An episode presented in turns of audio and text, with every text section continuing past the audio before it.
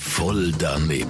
Voll daneben. Voll daneben. Voll daneben. Garantiert voll doofe Antworten bei Energy Mein Morgen.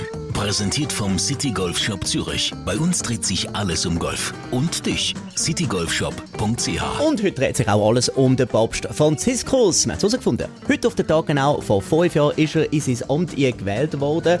Im Vatikan macht einen fantastischen Job. Die meisten Menschen rund um die Welt lieben ihn. Er sorgt für Frieden.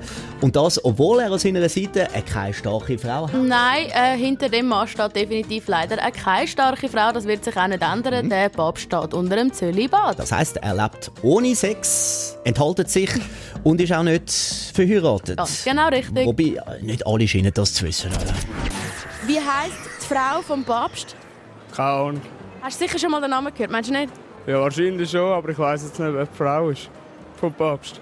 Was denkst du, wie könnte die heißen? Wer könnte das sein? Etwas mit V, oder? Nein, das fällt mir gerade nicht ein. Wenn ich es höre, weiß ich sicher. Was meinst du? Elisabeth, Und wie kommst du gerade auf Elisabeth? weil sie Königin ist und der Papst ist ja auch etwas Wichtiges auf dieser Welt. Und der Papst und die Queen, wie lange sind die schon zusammen?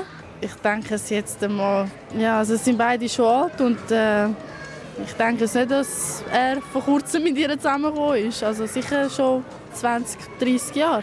Wie heißt die Frau vom Papst? Oh, keine Ahnung, wie die heißt.